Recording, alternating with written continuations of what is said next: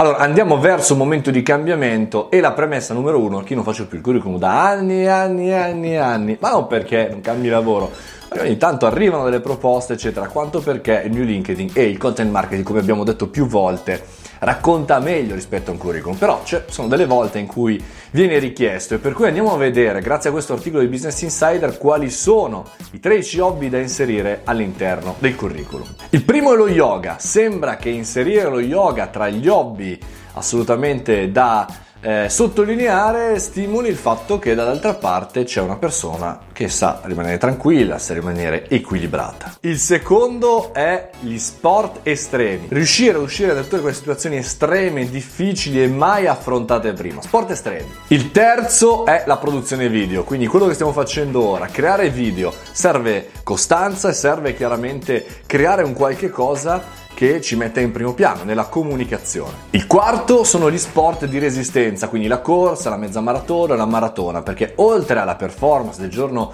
della gara sembrerebbe far capire che sei capace di allenarti, sei capace di fare progetti a medio e lungo termine e portarli avanti, che altrimenti alla fine della corsa non ci arrivi. Il quarto è capitano di una squadra, sembrerebbe che essere capitano di una squadra di qualsiasi tipo faccia vedere dall'altra parte che sei una persona che riesce a gestire il team building della sua società, del suo staff, quindi il team leader. E poi ancora tenere un blog, riuscire a scrivere con costanza tutti i giorni o tutte le settimane un contenuto e saperlo esprimere. E poi ancora arrampicare, suonare uno strumento, fare del volontariato, fotografia, giardinaggio, anche questo tanta costanza, fantacalcio, ok? Interessanti ma fino a un certo punto e come dicevamo all'inizio il content marketing, ovvero creare qualcosa, realizzare qualcosa vale molto di più di qualsiasi cosa che scriviamo sul nostro curriculum. Pensate se fosse appunto l'esaminatore a contattarci grazie a qualcosa che noi abbiamo fatto